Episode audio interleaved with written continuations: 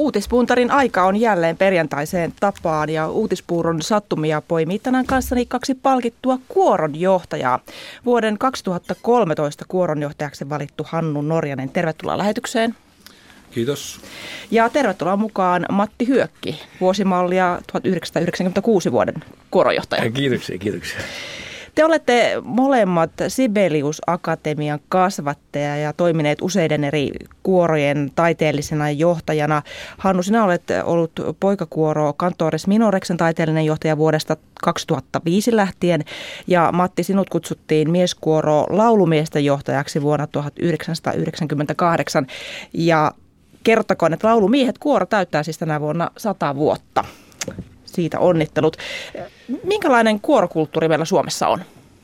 Tiukka. Onhan meillä niin kuin pitkä nimenomaan kulttuuri. Me voidaan olla ylpeitä siitä, että Suomessa on ihan oikea kuorolaulukirjallisuus. Kuoroliit-kirjallisuus. Toisin kuin monissa muissa. Mä melkein voisin, voisin lyödä vetoa, että suomalainen kuorokirjallisuus on laajin pohjoismaisista kirjallisuuksista tällä alueella. Siitä voidaan olla ylpeä ja kun on sellainen kirjallisuus vaalittavana, niin sitten sille pitää olla tekijät. Näin sanoo Matti Höökki. Entäs Hannu Norjanen? Kyllä meillä on hieno kulttuuri, olen samaa mieltä ja se on oikein sellainen uudistusvoimainen myöskin mielestäni ollut, että se on aikoinaan tuottanut siinä ajassa, kun se on musiikkia tullut, niin se on ollut aina jotenkin eteenpäin vievää ja, ja semmoista niin kuin idealististakin jossain mielessä ja parhaat säveltäjät meillä on tänäkin päivänä tuottavat uutta musiikkia kuoroille. Ja sitten on ollut näitä esittäjiä ja sitä tietysti pitää vaalia, että meillä myös tulevaisuudessa on näitä esittäjiä, jotka tuovat tämän meidän upean perinteen ja uuden luovan esiin. Mm, sekä Cantores Minores että laulumiehet ovat perinteisiä kuoroja, pitkäkäisiä kuoroja. Miten hyvin kuoroharrastus vetää tänä päivänä ihmisiä parinsa? Yllättävän hyvin vetää. Siis, nyt me tietysti voidaan puhua vain tämän, tämän rintamaan etelä, etelän puolesta. Että tota, ja meillä on kummallakin isot ja tämmöiset jotenkin vetovoimaiset yhtyeet.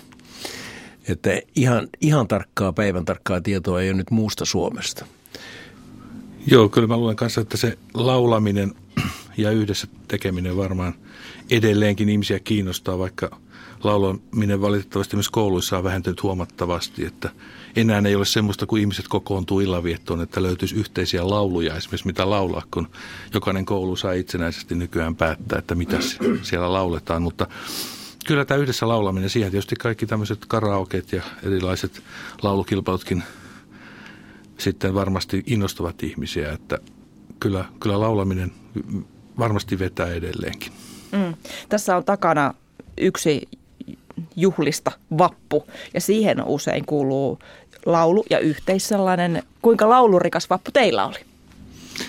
No itse voin sanoa, että vietin kyllä vappua ihan, ihan kotona ja, ja perhe oli kasassa, kun vanhin poikakin, joka on nyt suorittaa varusmiespalvelusta, pääsi kotiin, että ihan grillattiin kotona ja jos rehellinen ole, ole niin ei me kyllä laulettu ollenkaan. ei laulattanut siinä vaiheessa. Entäs Matti laulattika? Mulla on haaleassa muistossa nämä Ullanlinnan yölän 30-vuotiset kiipeämiset ja laulamiset siellä. Mutta muuten kyllä mä lauloin nyt, koska sitten laulumiesten hallitus kokoontuu tekemään voileipiä tälle nuorisokuorolle yölle ja sitten siinä illanvietossa vappuaattona lauletaan kyllä. Mutta näin ihan virallisesti tai niin kuin radion välityksellä. Mun mielestä se tulee Radio Suomessa, tulee aina se aamulla se yöllä vapputerveydessä. Siellä mä itse olen ollut 30 vuotta, mutta nyt en ole ollut neljään vuoteen.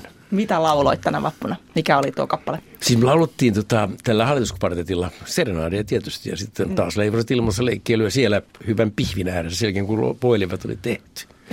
Viidakko virsiä kaikkaa. Niin, kyllä.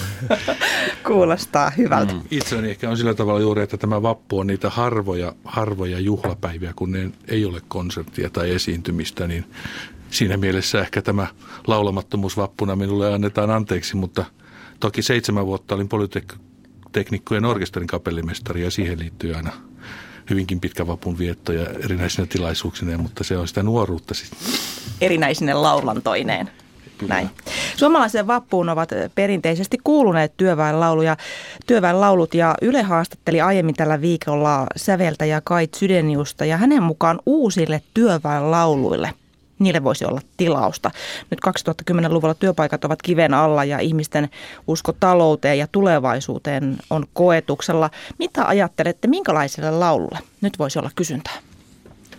Siis kyllähän nyt kysyntää onkin. Siellä oikeastaan mitkään tämmöiset suuret Kai Chideniuksen hyvin melodinen ja kaunis työmäenlaulusto, jota hän jonka hän jätti perinnöksi, tekee edelleenkin, mutta, mutta niitä ei kutsuta kyllä työväenlauluksi enää tänä päivänä. Se protesti kuitenkin on olemassa. Ja mä tässä mietin tätä, että mikä se voisi olla, että kun, kun termi sellaisena ei oikein istu tähän päivään, tai kukaan ei oikein tunnustaudu työväen laulajaksi. Mutta kuitenkin kuuluu protestilaulua, kuitenkin kuuluu kriittistä laulamista, vai onko räppi laulamista? Siis siellä on niin kuin, se ei ihan uppoa minuun. Mm. Joo, Mut, täytyy sanoa, mm. että se on varmaan semmoinen nuorison tapa tuoda, ja se on tietysti hirveän tärkeää, että on kanava ja tapa, millä tuodaan. Ja tietysti me, meillä, tai minulla vanhana ei aina, aina tietenkään voisi sanoa, että se, ne minun keinoni on sitten ne, mitä, mitkä sopii muille, mutta että räppikin, niin jos puhutaan musiikista, niin on tietysti voidaan keskustella sen, sen luonteista, mutta varmasti sieltä tulee niitä tuntoja ja ajatuksia, mitä tämän ajan nuoret ja, ja ihmisen, ihmiset ajattelee ja haluaa tuoda. Että se on tärkeää, että ne ajatukset pääsee esiin ja niitä on, on kanava niiden tuomiseen. Onko se sitten, kun puhuttiin tosiaan, että onko nyt sitten vaan, kun puhutaan kansalaisyhteiskunnasta, niin pitäisi olla sitten kansalaisten lauluja vai mitä ne on sitten nämä mä luulen, että semmoista yhtenä, enää semmoista yhtenäistä, kun on niin pirstaloitunut, niin enää ei löydy semmoista yhtä, vaan löytyy monia semmoisia, joissa sitten tulee niitä samoja asioita ehkä vähän toisella tavalla sanotettu. Joo, mun mielestä siis eli ainakin suomalaiseen ilmaisutahtoon kuuluu semmoinen jonkinlainen eh, semmoinen syvä juuri – ajattelu, että sen pitää tuntua ja pitää tehdä. On se sitten, on, se, on se sanoissa sitten jotain poliittista tai yhteiskunnallista sanomaa, mutta se täytyy tehdä tosissaan. Esimerkiksi huutajat, joiden, joiden tuota olemassaoloa ja, ja merkitystä. Mä äh, vuosikausia oikeastaan mietin ja ihmettelin, että miten se voi olla niin suosittu. Mutta se on suosittu, kun se tekee niin tosissaan kaikki. Niin se tekee todella tosissaan.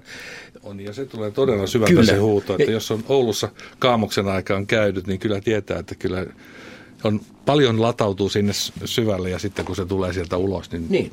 Ja mä muistan, kun Sirviö, Petri Sirviö, joka on johtaja, sanoi, että mikä oli ensimmäinen keikka. Muistatko sitä? En mä muista sitä. Niin matkusivat jäämerelle ja huusivat sinne merelle. No niin. Mutta, Mutta eikö siinä ole asennetta? Siis asenne. Joo, kyllä se suomalainen, siis kun puhutaan laulamista, suomalainen laulu on kuitenkin, se on sitä, mm. me ollaan hulluja Joo. positiivisessa mielessä suomalais-ukrilaisia. Ja, me, ja sieltä tulee se, mistä puhutaan suomesta kapellimestarista, taiteesta no. tai muusta, niin se tulee se alkuvoimainen, että tässä ollaan ja rehellisesti tehdään, Kyllä. että ei ole tarvetta samalla tavalla miellyttää. Joka voi ei ottaa ole. kantaa kuorolaulullakin. Kyllä. Ja ilman, että se esimerkiksi sanoissa olisi jotakin suoraa Vai ihan, ihan siellä omalla selkärangalla, tiukalla puhumisella. Mitä se sitten onkin? Minusta se, se on hyvin ainutlaatuista. Kyllä, ja se on, niin kuin, musta se on tietyllä tavalla semmoista niin aitoa sitä ihmisen olemusen ja olemiseen liittyvää, että kun ihminen, ää, ihmisen ääni, siis ihmisen äänihän kertoo. Hmm. Esimerkiksi mä pidän, kun mä pidän harjoituksia kantoismyöisissä, niin koko harjoituksessa on niin paljon, kun yli 140 poikaa, niin mä pidän nimenhuutoa. Prefektit hoitaa sen, mutta että stemmaharjoituksessa mä aina nimenhuudan. Ja mä haluan kuulla jokaisen pojan aina vastaavan siihen omalla äänellään, koska silloin mä tiedän, että mikä on päivän kunto ja missä, miten äänenmurros on tulossa vai menossa. Ja, ja jotenkin myöskin, se, niin siitä myöskin heijastuu, että mikä on sen pojan mielentila tai vireys. Että, mieliala. Joo, niin. Mieliala. Että niin, se, on niin kuin, se ääni kertoo mistä kaiken.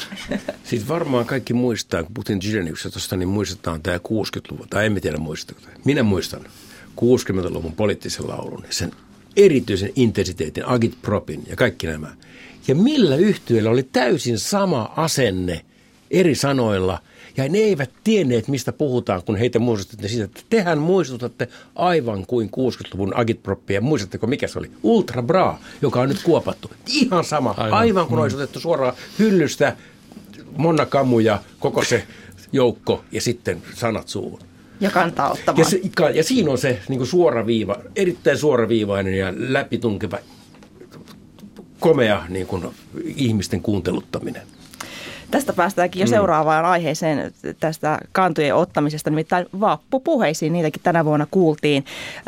Esimerkiksi SDPn puheenjohtajakisa kuulsi näissä puolueen ehdokkaiden vappupuheista. Otetaan tästä muutamia poimintoja. SDPn puheenjohtaja Jutta Urpilainen, hän vaatii hallitusta aloittamaan kehyspäätöksessä sovitut kasvu- ja työllisyyslinjan toimet. Haastaja Antti Rinne puolestaan katsoi, että demareiden on asetuttava vastavoimaksi kokoomuksen oikeistulaistuvalle linjalle. No sitten vasemmistoliiton puheenjohtaja Paavo Arhimäki, hän arvosteli vappupuheessaan hallitusta pienempiosaisten unohtamisesta.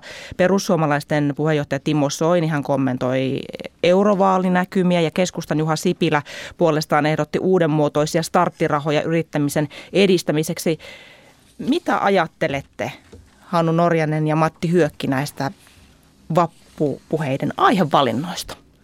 No musta on aika mielenkiintoista yleensä tämä, että tämä perinne jatkuu, että vappupuhetta pidetään. Että eikä se on jo kuitenkin aika vanha perinne sekin.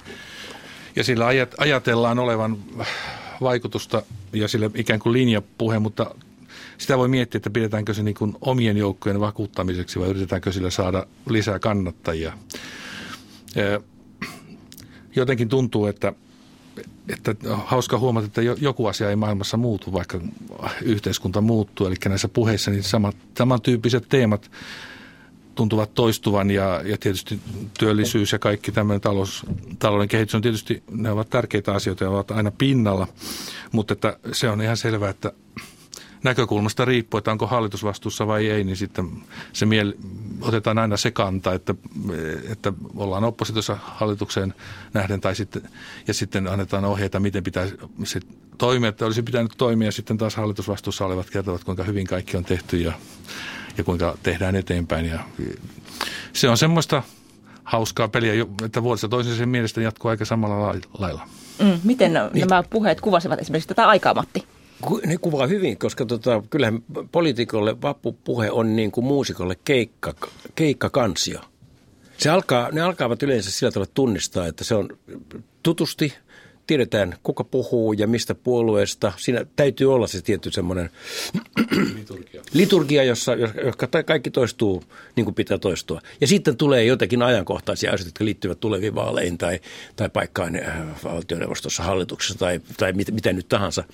Ja minus, mä kuuntelin oikein mielelläni tämän Urpilaisen 400 miljoonan lisäbudjetin, joka kohdistuu paitsi stadionin peruskorjaukseen, niin sitten myöskin kulttuuritoimeen. Mitä se sitten tarkoittaakin? Nyt, nyt kun meillä on leikkauslistalla erilaisia ja musiikkioppilaitoksia ja, ja kaikkea muuta tätä kulttuurituota, josta aina tietysti leikataan, koska se näy missään, ei yhtään missään heti alkuun.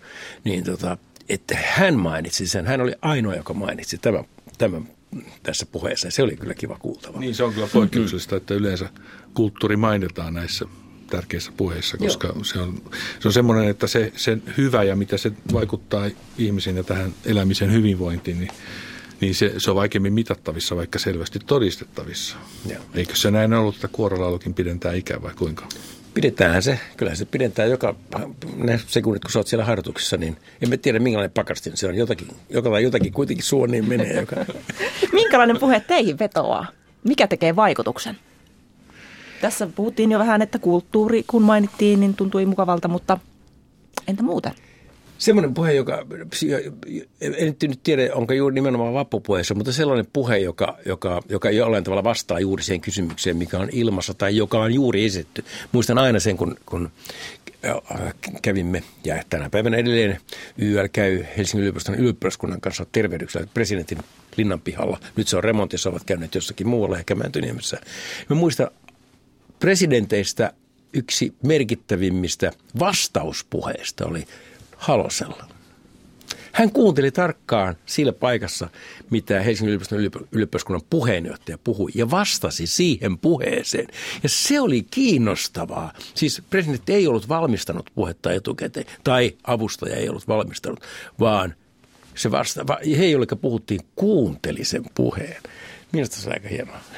Kyllä, minustakin aina se puhujan, että, se, että tulee se puhujan persoonallisuus ja se vaisti, niin kuin, että sitä yritä kätkeä sitä omaa persoonaa, vaikka sitten mielipide olisi mikä tahansa, niin se, se, se vakuuttaa jotenkin semmoinen aitous. Mm. Ja, ja myöskin semmoinen niin kuin rehellisyys, älykkyys myöskin Ja tästä tuli vaan mieleen, että oli muuten tiista, oli, Mäntynen, oli itse tiistaina Mäntyniemessä poikien kanssa laulamassa. Ja täytyy sanoa, että kyllä presidenttipari kanssa oli hienosti valmistautunut ja ties Kantores Minorisin asioista vaikka mitä. Ja teki aivan niin, no joo, hienoja kysymyksiä. Hyvin ja, ja, aivan oli, olit varmaan olivat Mäntyniemessä luulisin. Että, joo, kyllä varmaan. Joo, joo. joo. Ajantasan uutispuntarin vieraina on siis kaksi kuoronjohtajaa Kantores Minoreksen Minorex kuorosta Hannu Norjanen ja mieskuoro laulumiehistä kuoronjohtaja Matti Hyökki. Ilmassa tällä viikolla on tuon vapun lisäksi ollut muun muassa kuluttajien luottamus talouteen. Tällä viikolla nimittäin uutisoitiin, että tuo luottamus talouteen heikkeni tilastokeskuksen viimeisimmässä kyselyssä. Useampi suomalainen ennustaa maan taloustilanteeseen sukellusta kuin kohennusta. Minkälainen teidän oma luottamuksenne on talouteen? Hanu Norjanen. Ja mikään suuri asiantuntija en ole muuta kuin oman talouteni suhteen, mutta kyllähän se tietysti vaikuttaa, kun jatkuvasti tulee negatiivista uutista ja puhutaan siitä, että huonosti menee, niin kai se vaikuttaa myöskin semmoiseen yleiseen ajatteluun, että tuntuu, että on negatiivista. Nythän onneksi on ollut muutamia tämmöisiä hyviä merkkejä, kuten tämä äänekoskelle investoinnit ja muuta, mutta, että, mutta tota, jotenkin uskon siihen, että ne keinot löytyy ja mitä enemmän tietysti mennään pakkotilanteeseen, niin keinot pitää löytyä siihen, että eihän, eihän voi jättää asioita sikseen. Ikävää on tietysti se, että silloin kun tulee vaikeata, niin yleensä ensimmäisenä ne purevat sitten juuri kaikkia niitä heikkoosaisimpia ja niitä, jotka eivät oikein osaa puolustaa tai pysty puolustamaan omia etujaan. Että siitä on tietysti huolissani, että kuinka hyvin voidaan, kun puhutaan tästä kestävyysvajeesta ja muusta siitä, kuinka voidaan, voidaan pitää huolta tästä, tästä hyvinvointiyhteiskunnasta, niin tietysti kantaa huolta siitä, että miten nämä sitten nämä kaikkein heikoimmat, että, että heitä unohdettaisi. Että se on tietysti semmoinen, mikä, mikä mietityttää. Mutta jotenkin olen siinä optimistinen luonne, että ajattelen, että kyllä varmasti keinot löytyvät, mutta ei se välttämättä aina ihan miellyttävää ole. Matti Hyöki. Joo, siis mä olen ihmetellyt sitä ja mä luulen, että se on kyllä niin kuin ihmisille niin ominaista, että, että ei ole kuin yksi, yksi pelastava lenkki, jonka, jonka ilmestymistä nyt koko ajan odotetaan, ja se on tämä kasvu. Että kuvitellaan, että, että kyllä se kasvuksi taas kohta kääntyy. Ei se ole käännyttynyt, onneksi kääntynyt ollenkaan. Että on, onneksi nyt on sellaisia puhujia myöskin, jotka, jotka inttää maailmanlaajuisesti, että kasvulla on raja. Että jos suurin osa, siis pieni osa maapallon väestöstä syö suurimman osan maapallon tuotosta elokuuhun mennessä, tai miten se nyt menikään. Ja sitten eletään velaksi, ja kuka sen velan maksaa? Ja, ja siihen luotetaan kasvun ikään kuin, tulevan kasvun autuaksi tekevänä voimana, niin saa nähdä, koska, koska löydetään niin kuin se uusi uskonto ja uusi taloudellinen menestystekijä. Emme tiedä, mikä se sitten, mikä se oikein voi olla sitten. Joo, Mistä se mieltä, että eihän se siihen voi perustua loputtomaan kasvuun, että siinä vaiheessa kun elintaso rupeaa olemaan länsimainen, niin kyllä se sitten jostain pitää lähteä purkautumaan, koska niin. ei, ei, ei yksinkertaisesti riitä enää. Joo. Ruoka maksaa liikaa, sitä ei riitä kaikille ja yleensäkin koko, koko ympäristö muuttuu vain ihmisviha mielisemmäksi niin sanotusti, että mm Nämä on suuria kysymyksiä, eikä, tietysti ratkea kovin helposti, niin kuin ei ole ratkennutkaan. Että, pitää, että mikä se downshistaus sitten lopuksi on, niin että kaikki hyväksyvät sellaisen. Niin, se on ihan totta, että kaikki, tässäkin, tai jos tasa-arvoisia ollaan, että kaikkien pitäisi olla samalla viivalla, niin tällä hetkellä Aasiassa ja Afrikassa ihmiset kuitenkin halu, näkevät monet ihanteena tämän länsimaisen elintason ja haluavat siihen tähdä, että kuka, kuka menee heille kertomaan, että teillä ei ole siihen oikeutta, koska maapalloista kestää. Hmm. Jatkamme uutispuntarin, ajantasan uutispuntareiden vieraiden kanssa ihan hetken kuluttua, mutta otetaan tähän väliin liikennetiedote.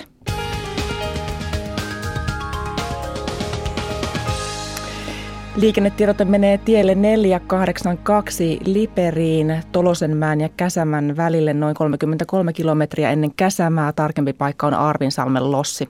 Siellä lautaliikenne toimii jälleen normaalisti. Käytössä on jälleen 60 tonnin lossi.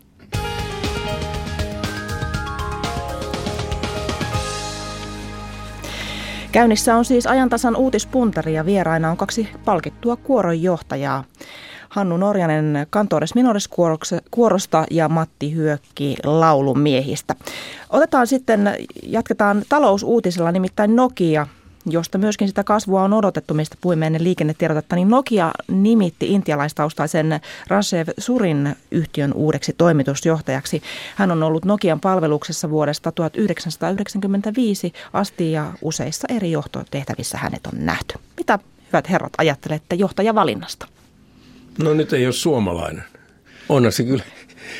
Mä en tässä pidä Nokiaa kädessäni. Mä en tiedä mikä on mun seuraava puhelin. Mun mielestä tämä on ihan ratkaiseva juttu. Mä en usko, että mä, en ole yksin tässä. Mikäs puhelin sulla on, Hannu? No, mulla on kyllä iPhone, mutta... Ai tuota, okei, okay, no niin, mutta, joo, mutta, tuota, Joo, siis mun mielestä toisaalta tähän nyt osoittaa sitä positiivisuutta tämmöinen, että, että mennään siihen, että, että osaaminen ja, ja kyvyt ratkaisee ja, ja sopivuus. Eli onhan, kun ajattelee musiikin saraltakin, niin suomalaisia kapellimestareita mennyt ulkomaille asiantuntijatehtäviin ja tänne tullut ulkomaalaisia. Eli jotenkin se semmoinen niin kuin ajatus siitä, että haetaan se pätevin sopivin tässä tilanteessa, että se on laajempi kooppi, että ikään kuin ei ajatella nurka, nurkkakuntaisesti. Että mun mielestä on siinä mielessä hyvä uutinen ja ehkä myöskin antaa vähän uudenlaista vinkkiä. Toisaalta edellinenkin johtaja ei ollut suomalainen, mutta tuli ehkä sitten perinteisemmin tuolta Pohjois-Amerikasta, niin oli ehkä jollakin tavalla perinteisempi valinta. Mutta et se, että kyvyille on käyttöä ja, ja uskoisin, että, että tota, niin ainakin kovasti yrittävät. Että Nokiahan on siinä mielessä aikoina, kun ne on, lähti sen matkapuhelinbisnekseen, niin myy kaikki muut toiminta keskittyy vain semmoisen tulevaisuuden alaan. Uskalsivat ottaa riskin. Toivottavasti tässä on jotain samaa. Mm. Nokia julkisti myös uuden liiketoimintastrategiansa, siis strategian kolme osaa ovat verkkoliiketoiminta, teknologia, patentit ja karttapalvelut. Nokian taivalta seurannut historioitsija professori Martti Häikiö sanoo, että verkkoliiketoimintaan satsaamisen myötä Nokia on palaamassa alkujuurilleen. Kuunnellaan pikkupätkä, mitä hän sanoo jokaisella on kännykkä kädessä ja sitä katsotaan, mitä ominaisuuksia siinä on, mutta kännykän, kännyköiden ominaisuudet perustuu verkkoihin ja operaattoreiden tarjoamiin palveluihin. Ja tämä verkkoliiketoiminta sillä taustalla on se avain. On muistettava, että kun Nokia aikana lähti nousuun 90-luvulla, niin se oli nimenomaan nämä verkot, langattomat digitaaliset verkot. Ja siellä tapahtunut vallankumous, jossa Nokia oli edelläkävijä. Erässä mielessä Nokia palaa nyt niin kuin lähtöruutuun, että, että tältä verkkojen ominaisuuksien kasvun puolelta haetaan sitä uutta tulevaisuutta. Näin sanoi siis Martti Häikiö. Minkälaiset toiveet te kohdistatte nyt Nokiaan? Alkaako nousu? Mä uskon, että varmaan alkaakin, mutta nyt ei, ei nyt niin enää pääse itse tutkimaan samalla, samalla korvalla ja samalla silmällä kuin aikaisemmin. Että se oli niin kodikas ja se oli niin tuttu ja se oli niin kuin, voi niin kuin aplodeerata koko ajan sohvalla näistä asioista. Nyt ei varmaan saa enää mitään tietoa, eikä se, se nyt jotenkin tämä tuska on jotenkin vähän laantumassa ja laskemassa alas. Että se on ollut, niin, siitä on muodostunut niin monille suomalaisille tietysti. Näin se varmaan, että samalla tavalla sitä ei koeta enää kansallisomaisuutena, mutta varmaankin se, että kilpailu on niin paljon kovempaa ja tietysti juuri sillä alalla, joka on varmaan yksi kilpailu, varmasti kilpailu kaikkein kovinta juuri näitä uusilla ver- verkkopalvelujen ja pilvipalvelujen kehittämisellä kaikilla, joka, joka on selvä tulevaisuuden ala, mutta se on sitä, mitä kaikki muutkin haluaa tehdä varmasti. Jos se on se paikka, missä sitä kasvua ihan oikeasti sitten voi niin, turvallisesti odottaakin. Mm. Vieläkö muistatte sen hetken, kun saitte ensimmäisen kännykkän? Joo, mä muistan sen hyvin. Se oli 90, mahdollisesti 95. Se oli tämmöinen musta, se, se oli flygelin musta. Ja se oli myöskin Nokia, siinä oli YL Marssi ohjelmoitu sisään. Sielläkö Hannu muistaa muistan, hetken, oli, jolloin kännykkä tuli? Mä sain sen silloiselta Mobile Phonesin markkinointijohtajalta tuota Lauri Kiviseltä, joka muuten nykyään on tämän laitoksen johtaja, niin, mm. ja, ja kova kuoramies myös itse, mutta hän, mä odotettiin meidän ensimmäistä lasta silloin vuonna 94 siis Tuomasta, niin, koska oli jo silloin paljon keikkaa ja matkoilla, niin mulle hankittiin kännykkä, että sitten vaimo voi soittaa, että nyt olisi syytä tulla laitokselle. Takaisin kotiin. Hyvä. Yksi Tämän viikon puhuituimpia uutisia Ylen nettisivuilta löytyy ja se on hengenheimolaisuustesti. Siis Yle rakensi nettiin koneen, jolla voi kokeilla, missä EU-maassa e- asuu eniten hengenheimolaisia. Testissä kysytään esimerkiksi kahvijuomisen määrästä, luottamuksesta poliisiin, ystävien tapaamisesta, tietokoneen käytöstä. Oletteko käyneet kokeilemassa? Hannu. No kyllä mä sen kokeilin, kun Minäkin tuli linkki. Uteliaisuus voitti kyllä, eihän tuommoista voi vastustaa. no mikä oli tulos? Kertokaa. Mun henkinen kotimaa on Tanska. Onneksi olkoon. Niin. Vaikka mun nimi on Norjanen, niin mullakin tuli Tanska. Tanska, joo. Se on aika hauska, että siis henkisiä naapureita ovat Irlanti ja Suomi. Joo. Okay. Ja minä, olen, minä sain tulokseksi Suomi. Ihan totta, onneksi olkoon. Onneksi olkoon. Hyvä, että meillä on yksi aito suoma. Suomalainen. Miten, mitä uutta tietoa saitte, opitte tuosta testistä? Yllättikö jokin asia teidät? No yllätti. Tietysti meillä on nähnyt näitä tämmöisiä maajuttuja ja sitten Kvitsillä on ollut et, etukäteen tietysti muodostunut tässä erilainen kuva näistä tanskalaisista ja irlantilaisista ja sitten kreikkalaisista ja romanialaisistakin, joista nyt mä olen niin kuin kauimpana, niin on se hauska jollakin tavalla sitten peilata näitä, tätä tietoa. Niin joo, se, ne stereo, stereotypiat tietysti meillä kaikilla on eri, eri maista, niin se tietyllä tavalla avasi, mutta kyllä mä nyt on hyväksynyt tuon sukulaisuuden lainausmerkissä tan, tans, Tanskaan, että mä aina itseni esittelen, vaikka mun sukunimi on Norjanen, vaikka se tuntuu, että se on yleinen, niin se yleensä kirjoitetaan aina väärin. On, on Norjanetta ja Narjanetta Joo, ja totta. Narista ja muuta, ja, ja paras oli aikoinaan Latviassa oli kirjoitettu Nurjanero, josta totesin, että se on sama kuin idiootti, mutta, mutta esittelen aina itseni siis, että en ole Hannu Norjanen, en ole suominen, enkä ruotsinen, enkä tanskanen. Niin silloin se menee aina oikein. Se jää mieleen ihmiselle, voisi kuvitella myös. Mutta se on tarpeellinen, koska yleensä... Kyllä. Kuinka paljon teette yleensä tällaisia testejä, jos jostain nettisivuilta löytyy? Tämä oli mulle ensimmäinen kerta. Entä Matti? Mä oon tehnyt, vastaavassa tilaisuudessa oli kantapöydässä oli tämä enneagrammitesti. Silloin mä tein sen. Mikä se oli, mahtoi sen tulos olla? Se oli, se oli numero. Se oli joku numero. Kolmonen. Just. Enemmän muista, en enää muista, mikä se, mitä se tarkoitti, mutta se on yhdeksän erilaista tämmöistä porrasta. Okay. No ne on aika hauskoja. Ja joku sanoi, että pitää, siinä on jotakin tämmöistä ideaakin, että kyllä vaan niin. Jossakin ne on laadittu jollakin periaatteella. Tein ihan horoskooppeja ole kuulemma. Mm. Niistä saa jo, jonkinlaista, ainakin jos ei muuta, niin kahvipöytään puhetta. Niin, joo sitä just.